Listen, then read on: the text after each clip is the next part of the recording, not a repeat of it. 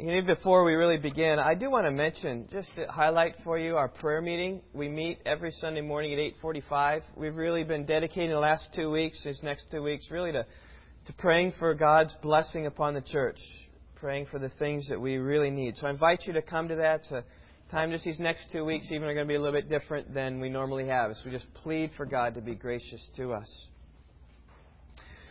But each Sunday, as we've been walking through this, we have seen the, the story of the church in Colossae. Remember, Paul was in prison, and uh, he was there, and he heard from his friend Epaphras, who was a fellow prisoner, probably in jail also for preaching the gospel. And he heard about these people in Colossae. And he heard some good things about the church in Colossae. People had received the gospel, they'd come to believe in Christ, and had become growing in their faith. But there were some difficulties as well, and Paul heard of some of these difficulties as well. They, these people were being bombarded on, on all sides by false views of Christ and thus by false views then of salvation and what salvation is. And rather than going into all the details of all the different heresies going on in Colossae, Paul simply said, Let me tell you about Jesus and let me tell you the work that Jesus did. Because when you truly grasp who Jesus is and the work that He has done, you'll be able to stand firm against even the strongest of opposition. That's what Paul's argument was, and that's what we will argue again this morning. You need to understand who Christ is and what Christ has done. Well, let's look at Colossians chapter 1. My text this morning is verses 19 through 23. But to catch the context, we need to begin in verse 15. It says, He is the image of the invisible God talking of Jesus, the firstborn of all creation. For by him all things were created, both in the heavens and on earth, visible and invisible, whether thrones or dominions or rulers or authorities, all things have been created through him and for him. He is before all things, and in him all things hold together. He is also head of the body, the church, and he is the beginning, the firstborn from the dead so that he himself will come to have first place in everything. For it was the Father's good pleasure for all the fullness to dwell in him, and through him to reconcile all things to himself, having made peace through the blood of his cross. Through him, I say, whether things on earth or things in heaven. And although you, Colossians, were formerly alienated and hostile in mind, engaged in evil deeds, Yet he has now reconciled you in his fleshly body through death, in order to present you before him holy and blameless and beyond reproach. If indeed you continue in the faith, firmly established and steadfast, and not moved away from the hope of the gospel that you have heard, which was proclaimed in all creation under heaven, and of which I, Paul, was made a minister. Well, have you ever been to the ocean? And watch the waves come in. You see the wave, first wave kind of comes in and it comes upon the shore and then it goes out and another wave comes in and there's sometimes where the wave doesn't even get out before the next wave comes crashing in upon the, the seaside, the shore, the, the shore there. Well, that's what took place here in Colossians chapter 1 is that we see Paul describing who Jesus is. And, and wave upon wave upon wave, he's coming and talking about who Christ is. Verse 15, he's the image of the invisible God. We saw last week that that meant that he is God himself. He's the firstborn of all creation. That means that he is the highest of any being ever to walk on the planet. It says in verse 16 that he was the creator. By him all things were created. Things in the heaven and things upon the earth, visible and invisible, all things were created by Him, through Him, and for Him. He's the purpose of it all. All things have been created for Him. In verse 17, we see that He was the origin of the universe because He was before all things. He's the sustainer of the universe because in Him all things hold together. He's the head of the church. We obtain our marching orders from Jesus. He's the firstborn from the dead, the greatest of all who ever were and ever will be resurrected from the dead. These waves keep on crashing in upon us, and they are summarized for us here in verse 19. It was the Father's good pleasure for all the fullness to dwell in Him. The best way to understand here verse 19 is to go over to chapter 2, verse 9. Jesus this fullness indwelling in Jesus, and it says, In him all the fullness of deity dwells in bodily form.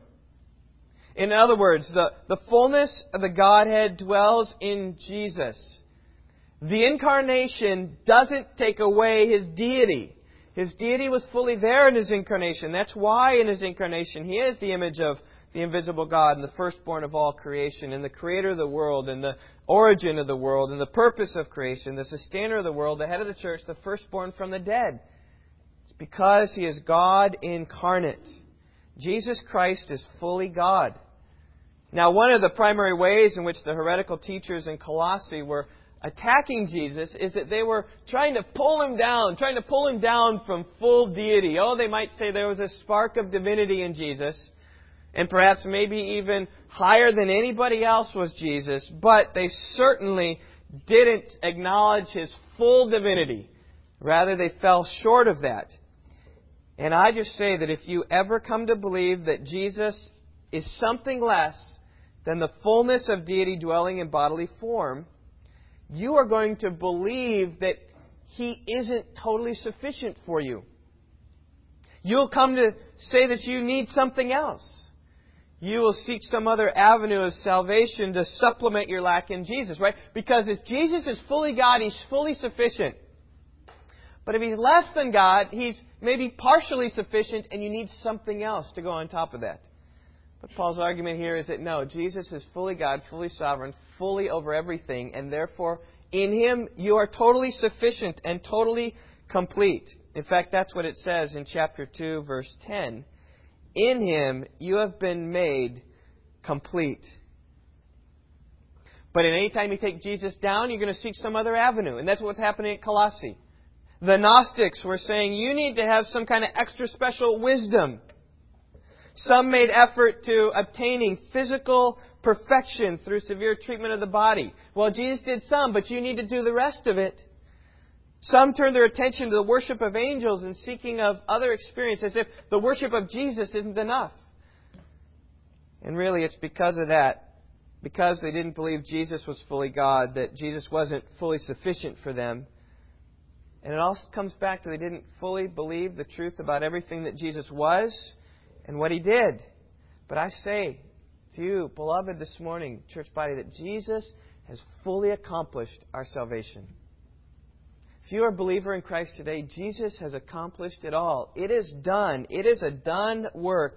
You can't add to anything that Jesus did to make him more glorious and excellent and exalted. And so likewise, you cannot add anything to his work to improve upon it in any way because you are complete in him.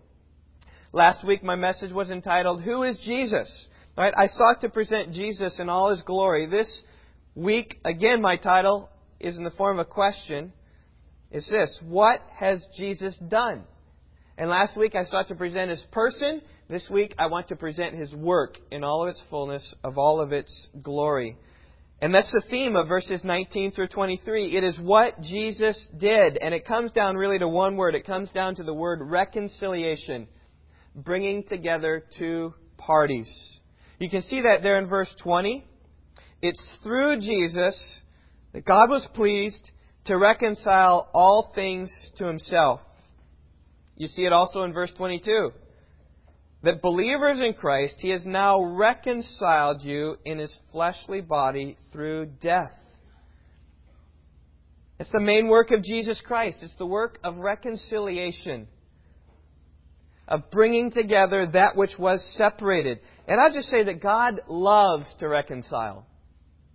I mean, that's the main point of verse 19. It's the Father's good pleasure for all the fullness to dwell in Him. Now, some translations just speak about how the, the, the fullness was pleased to dwell in Him, but fullness can't really please to dwell. But whose fullness? It's the fullness of deity that was pleased to dwell. It was God was pleased to dwell in Jesus. And so the main focus, even of everything we're talking about here, is how happy and pleased God is to dwell in Jesus fully and to reconcile people unto himself. When we're reconciled to God, it puts a smile on his face. God is not pleased with the death of the wicked, But He is pleased and He is delighted when we're reconciled to Him. I think about uh, one of the most famous stories in all of the Bible is the story of the prodigal son.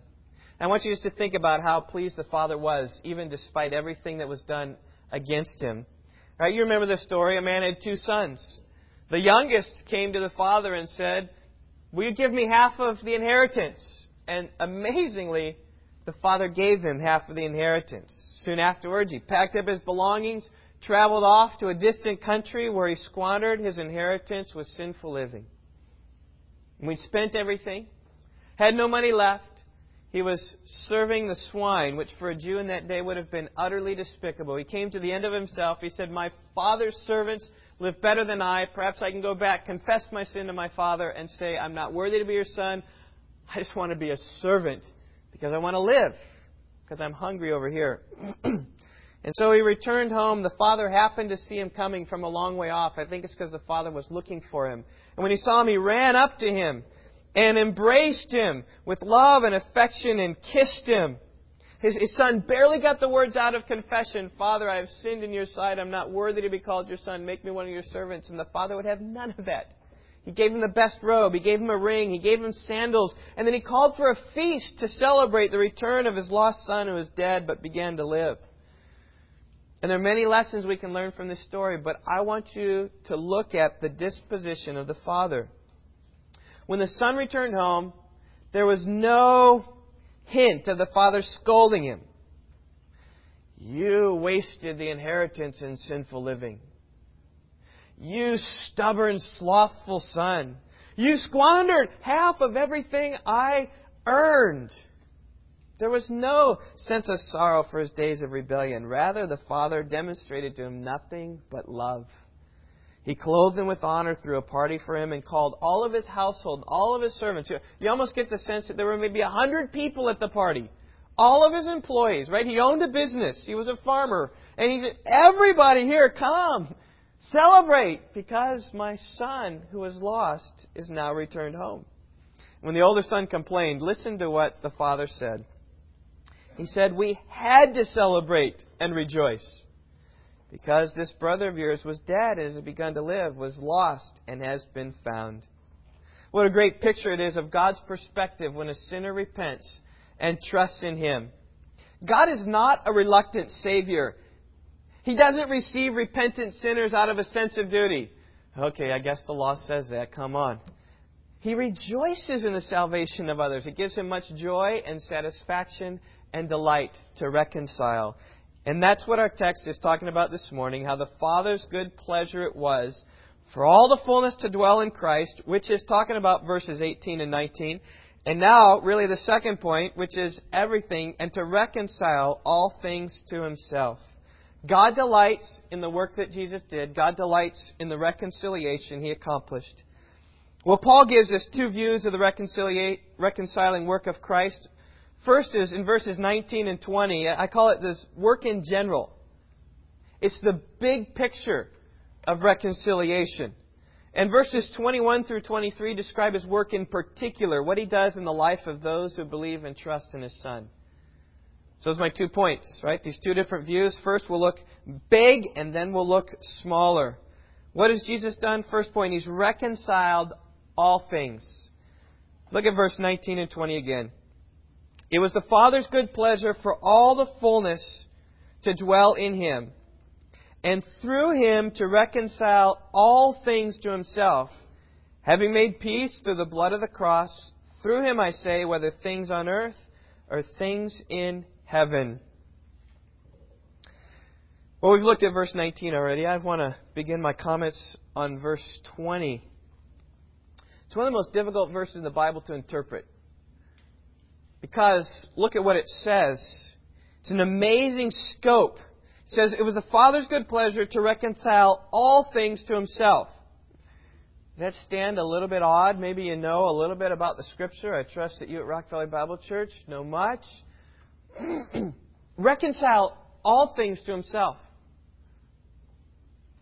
There's some that take verse 20 as biblical proof for universalism.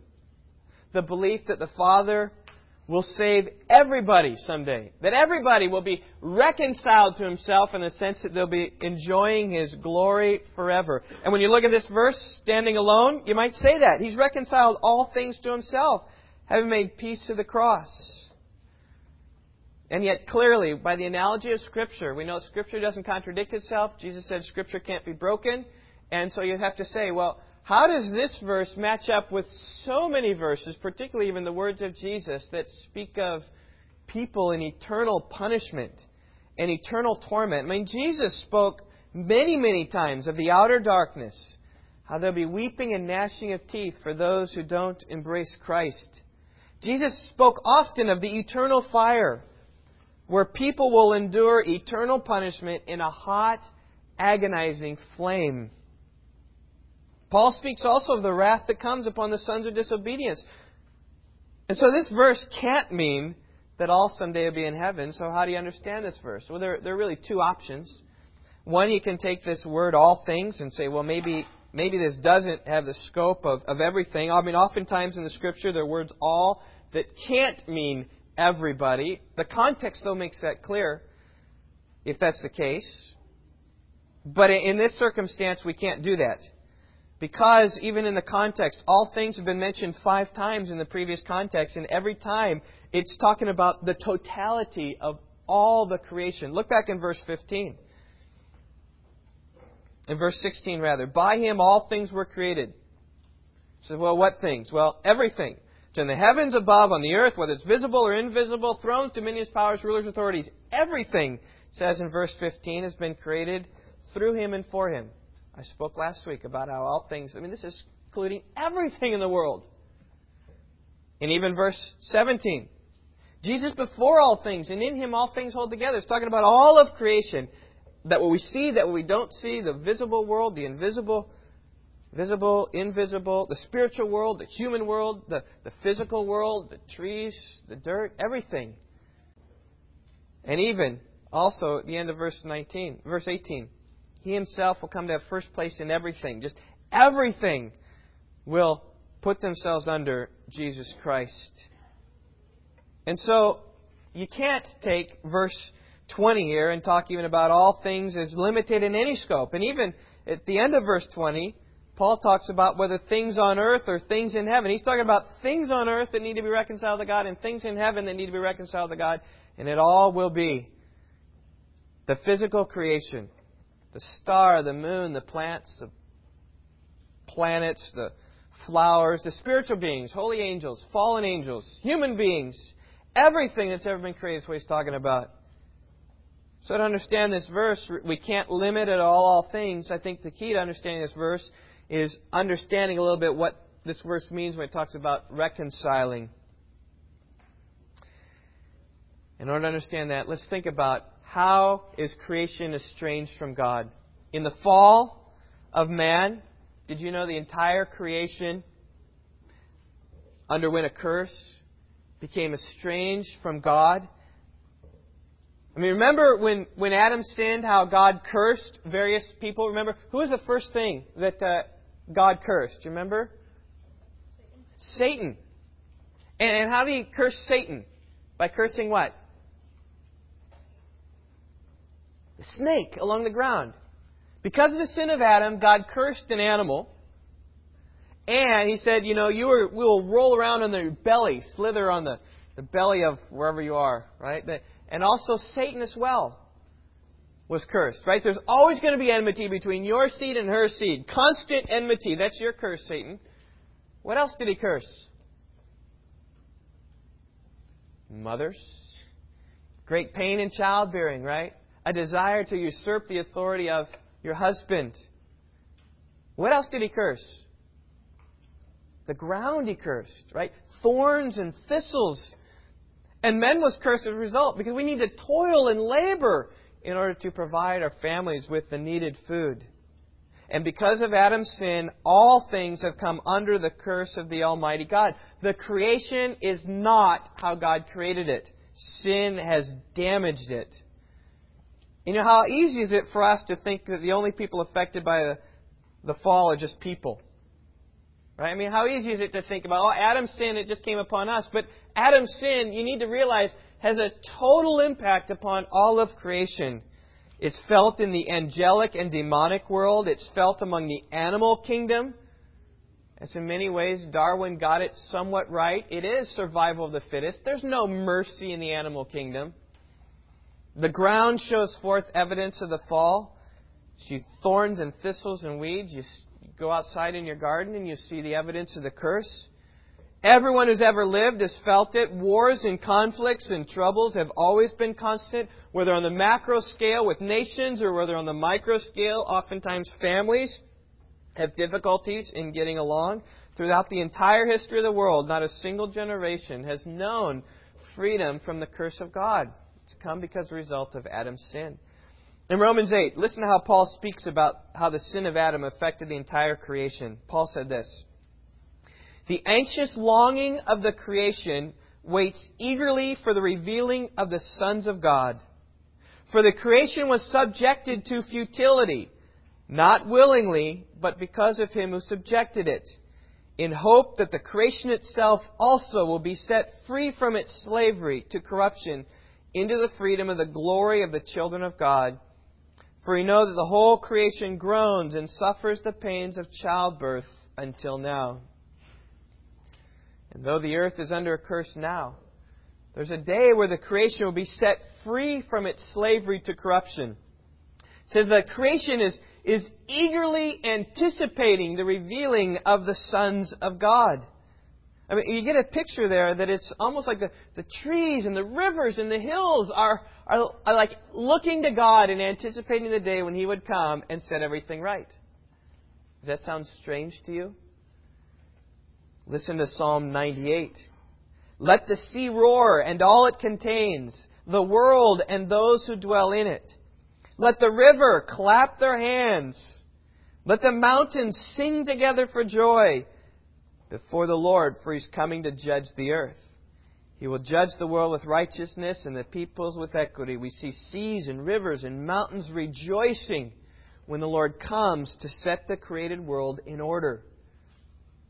We don't think about this too often, right? But really, the creation is groaning and eagerly longing for God to come back and reconcile the world, even the physical things, back to Himself.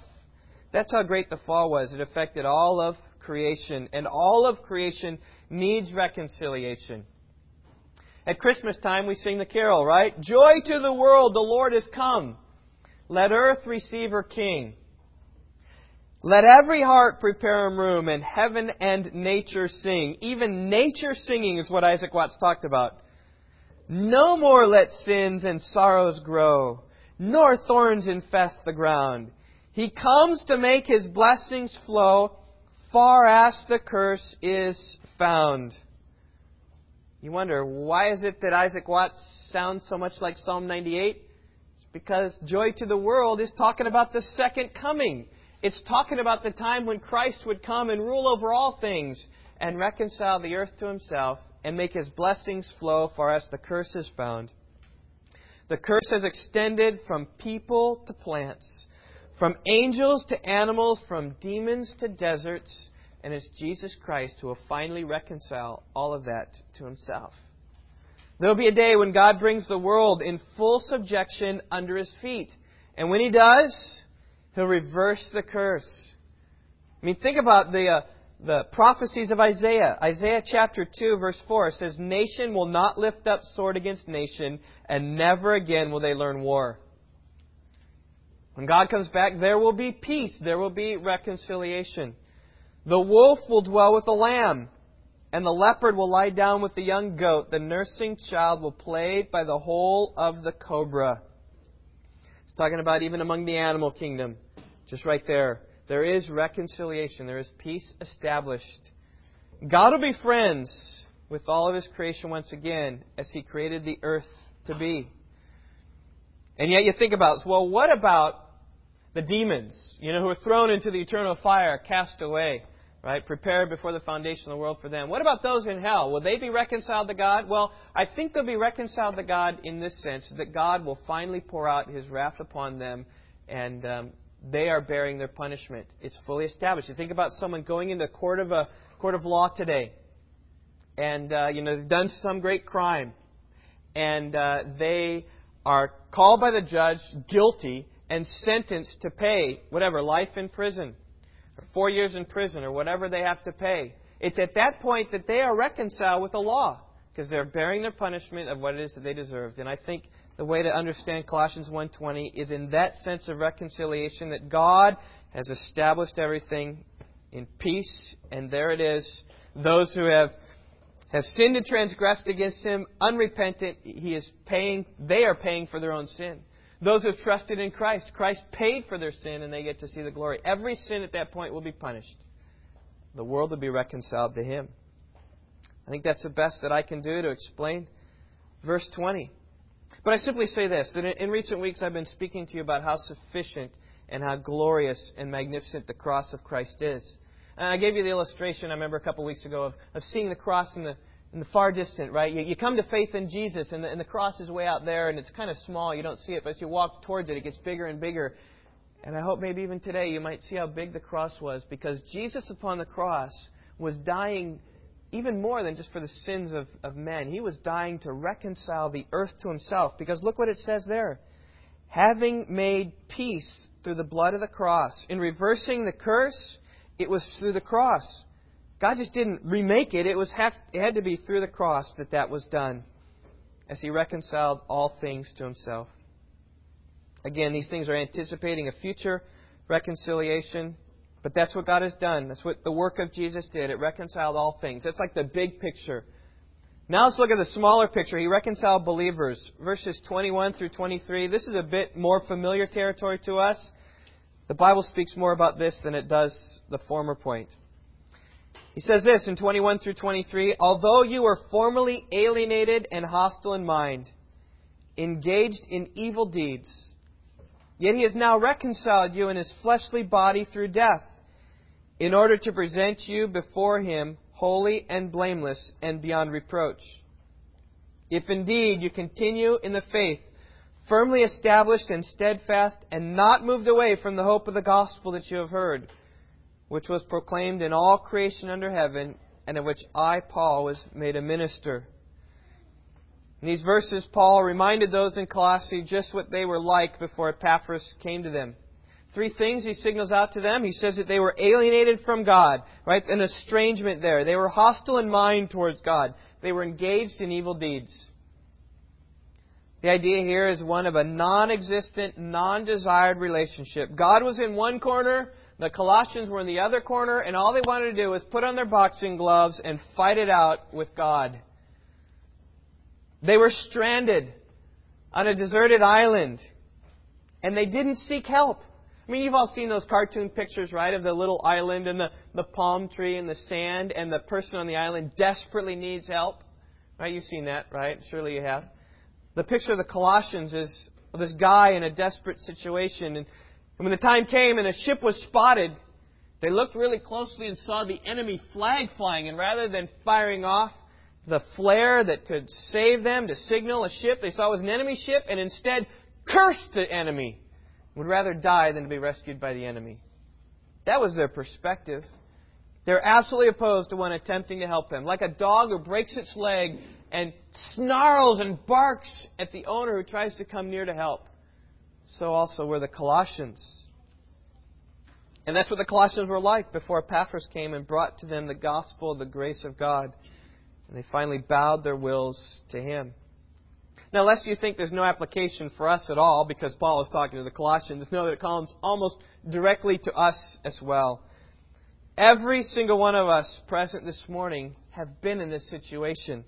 It's a situation of anyone who ever lived. When Adam sinned and plunged humanity and the world into the depths of despair, sin was still there. The Lord banished Adam and Eve from the garden, and we went with them in many ways from the presence of the Lord. And subsequent generations proved that being cast out of the garden was by mutual agreement. Things were so bad in the early history of the world that God looked down upon the sons of man. And do you know what he saw? I know you know what he saw. What did he see? Every thought and intention of the heart. He's drawing a blank, but I remember Genesis 6 5. every thought and intention of the heart was only evil continually. Every thought, not just the thought, every intention of the thought was not just evil sometimes, it was only evil, not only evil, only evil continually. The depths of the wickedness of man. That's why God destroyed the world in a flood, is because men were so wicked and hostile towards God. The flood didn't change the human heart, though we're still desperately wicked today. We are still, apart from Christ, alienated from God, hostile in mind, and engaged in evil deeds. Then the good news comes in verse 22. Have you ever had someone come up and ask you, okay, I got good news and bad news.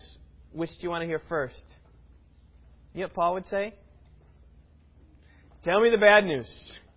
Because the good news is going to look good in light of the bad news. That's what he always does in Scripture. So often he tells us the bad news first, and then the good news comes and looks so much better. Here's the good news.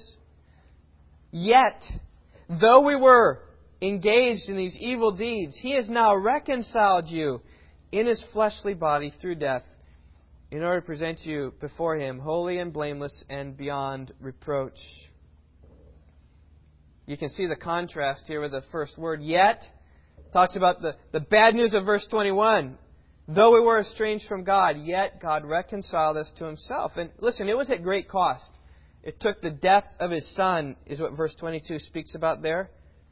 He's reconciled you in his fleshly body. Maybe you remember the Shakespeare play, um, Romeo and Juliet. You remember that play? The Lord Montague and Lord Capulet had, a, had an argument, a long-standing feud with each other, and as a result, all of the, the families of the Montagues and the families of the Capulets had much conflict and strife and tension among them. They were estranged. And then the amazing thing happened. Romeo, a Montague, fell in love with Juliet, a Capulet.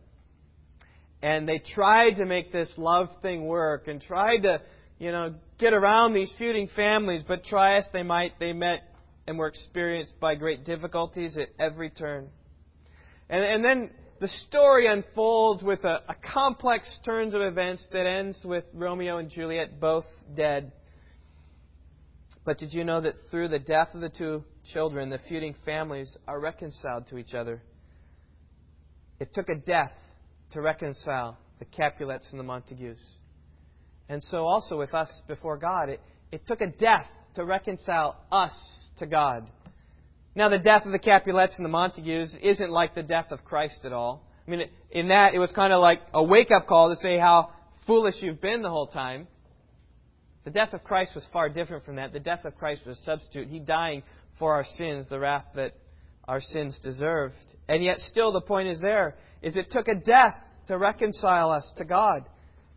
Verse 22 You've been reconciled in his fleshly body through death.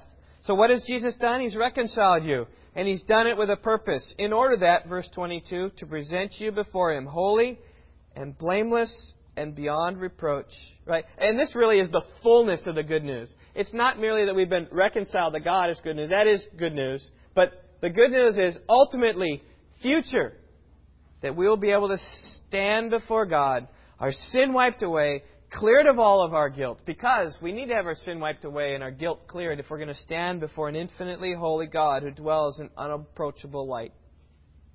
And did you know that it's only the death of Christ that can make us holy without sin and stain? It's only the death of Christ that can make us blameless without any guilt at all. It's only the death of Christ that can make us beyond reproach without any accusation to be held against us. And there'll be a day when each and every single one of us will stand before the Supreme Court of the universe with God Himself presiding as the judge. And if you believe in the work of Christ, you have no need to fear that day. Oh, the gravity of the moment may cause your heart to flutter. And adrenaline may be pumping in your bones. Spiritual bodies have bones. I'm not sure about that. And there will be a, a reverence and awe at the majesty of God. But the expectation of condemnation is gone. It's not there. Not because you're not guilty of transgressing the Lord on high, because you know full well the Lord has pricked your heart that you're alienated from God apart from Christ and hostile in mind, engaged in evil deeds. But the glorious truth of the gospel is this is that his death makes us holy and blameless and beyond reproach before him. But there is a condition to standing before God in such a manner, and the condition is faith, and it's talked about here in verse 23. It says, You'll stand holy and blameless before him. You will be reconciled if you continue in the faith firmly established. But you know, it's, it's very interesting here, what it's talking about. Is it's not talking about you will be if, it's talking about you have been if. In other words, you have been reconciled in order to stand blameless if you continue in your faith. Talking about a kind of faith, a, a faith that continues to persevere and continues to grow. Because that's true faith. True faith is firm faith. It is steadied faith. It is steadfast faith. But look what the Colossians needed to do. They needed to continue in the faith, firmly established and steadfast. They need to continue in their hope that they'd heard from Epaphras, a, a hope that in Christ alone is how they'll stand before God. Notice they weren't told to stand firm in their works. They weren't told to stand firm in their righteous acts. They weren't told to stand firm in their efforts to pray. Their standing firm before God is a matter of faith, right? Romans 1:17 says it, "The righteous will live by faith." Now think about the temptations that came upon those in Colossae.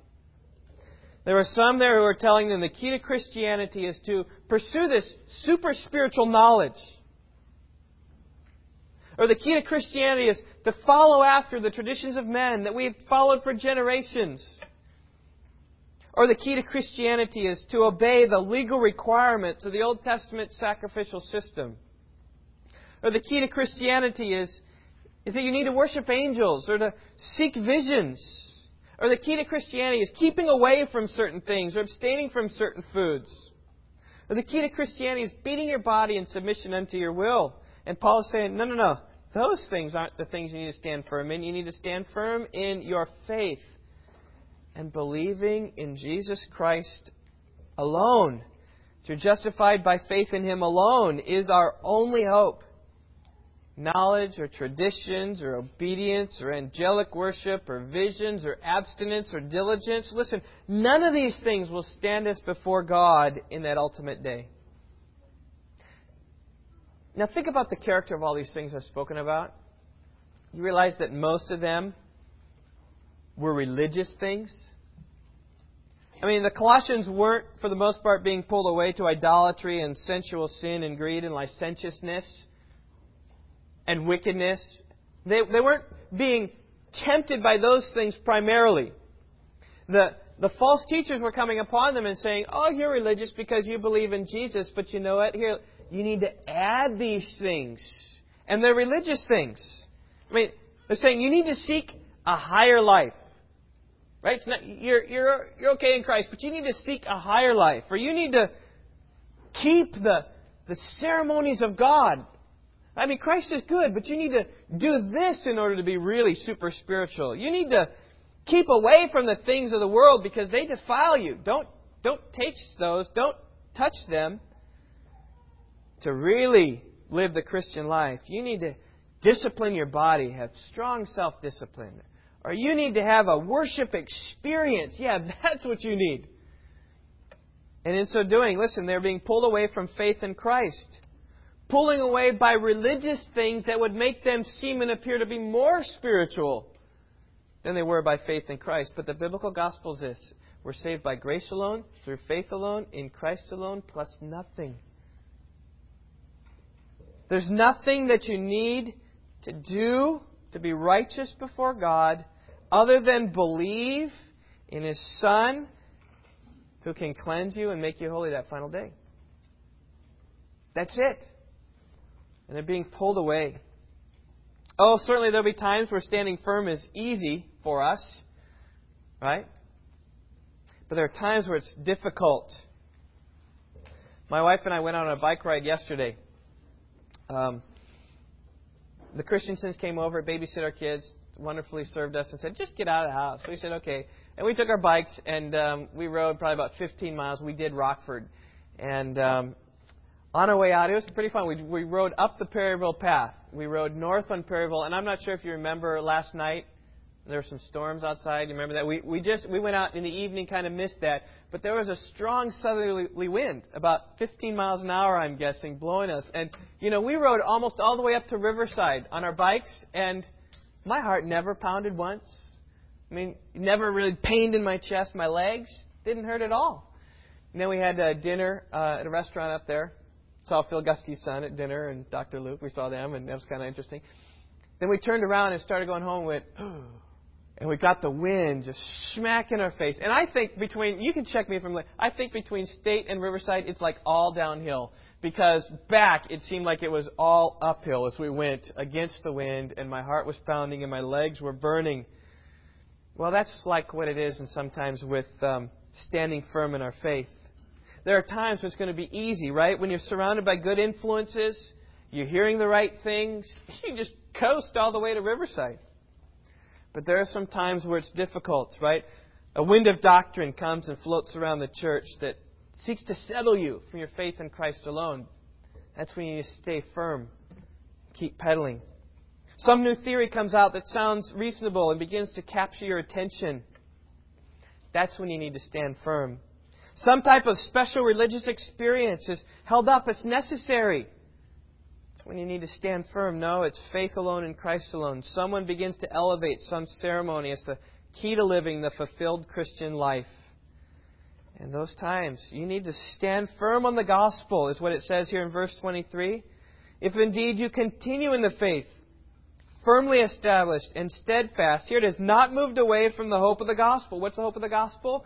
Belief in Christ makes you righteous and holy before God. That's it. And there are these religious temptations to come away. So when the wind of doctrine comes, don't be moved. Stand firm on your hope of Christ.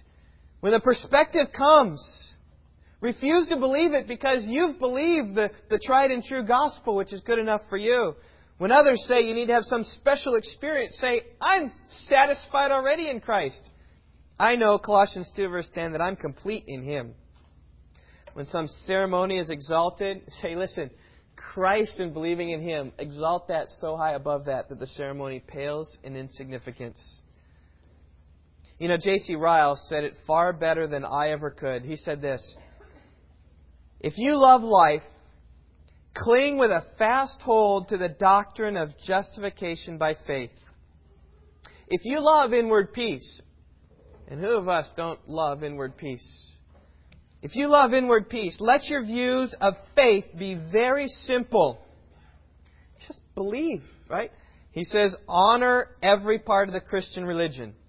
Contend to the death for the necessity of holiness, which out with no one will see the Lord. But, he says, Use diligently and reverently every appointed means of grace. But do not give to these things the office of justifying your soul in the slightest degree. If you would have peace and keep peace, remember that faith alone justifies, and that not as a meritorious work, but as the act that joins the soul to Christ. Church family, just believe in faith towards Christ. The only thing that reconciles you. Start adding other things to that, and you're being pulled away, because that's what the Colossians, adding other spiritual religious things. It's when they're being pulled away. Well, I wouldn't be faithful to this text without one last word of warning. And this warning, word of warning comes to those of you who don't have faith in Christ. It comes in verse 23. Verse 23 really is somewhat of a warning, somewhat of a definition. Think about the flow of 21, 22, and 23. It says this You are enemies with God, but God has reconciled you if you continue in the faith.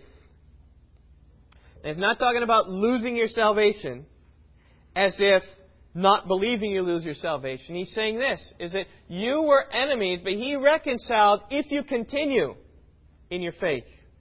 Continuing faith is real faith. If you don't have continuing faith, you don't have faith. Does that make sense? I mean, saving faith is enduring faith. Saving faith is firmly established faith. Saving faith is steadfast faith. Verse 23, you can kind of see it as a warning. You can almost see it as a definition. Those who have been reconciled are those who continue in the faith. Any other kind of faith, the non continuing faith, is an impostor. You know, there is a wind of doctrine that goes around the Christian community today. The doctrine says that faith is simply agreeing to some facts about Jesus. Maybe doing something in response to that. Whether it's raising a hand or walking an aisle or praying some prayer. But this wind of doctrine says once you say, Yes, I believe, you're fine. And it fails to understand that Enduring faith is real faith. Faith just makes a decision, well, that may be enduring faith, real faith, that may not be enduring faith. But Paul said this when you endure in your faith, you'll be fine. Not just if you make a decision, you'll be fine, because enduring faith is real faith. It's the only type that, of faith that reconciles us to God. And so I simply ask you do you have enduring faith? It's the faith that stands simply in the blood of Christ, because that's the faith that justifies, and you know what? That's the faith that will present us holy, and that is the faith, by the way, that changes us and transforms us and causes us to pursue God and love Him at greatest degree. There are many people who who think that uh, if you preach a gospel that says salvation by grace alone through faith alone, boy, people are going to live any way they want. You know what? Experience is contrary. When you believe solely in Christ alone. That motivates all of your good works, all of your religion. Everything comes as a result of that. Not meritorious, not adding anything, because you can't add anything. But out of gratitude and love and trust and obedience and desire. So again, I ask, do you have enduring faith? It's the only faith that's real. And if you don't have it, you cannot expect to see the blessing of verse 22. You can't expect to come before Him holy and blameless and beyond reproach. You can only expect to see what a, an alienated life and a hostile mind and a life engaged in evil deeds will get. And that's not profitable. That's not good. You want to have enduring faith that trusts. I've laid before you life and death this morning, and I, I'm going to pray even now that you would have enduring faith. Let's pray.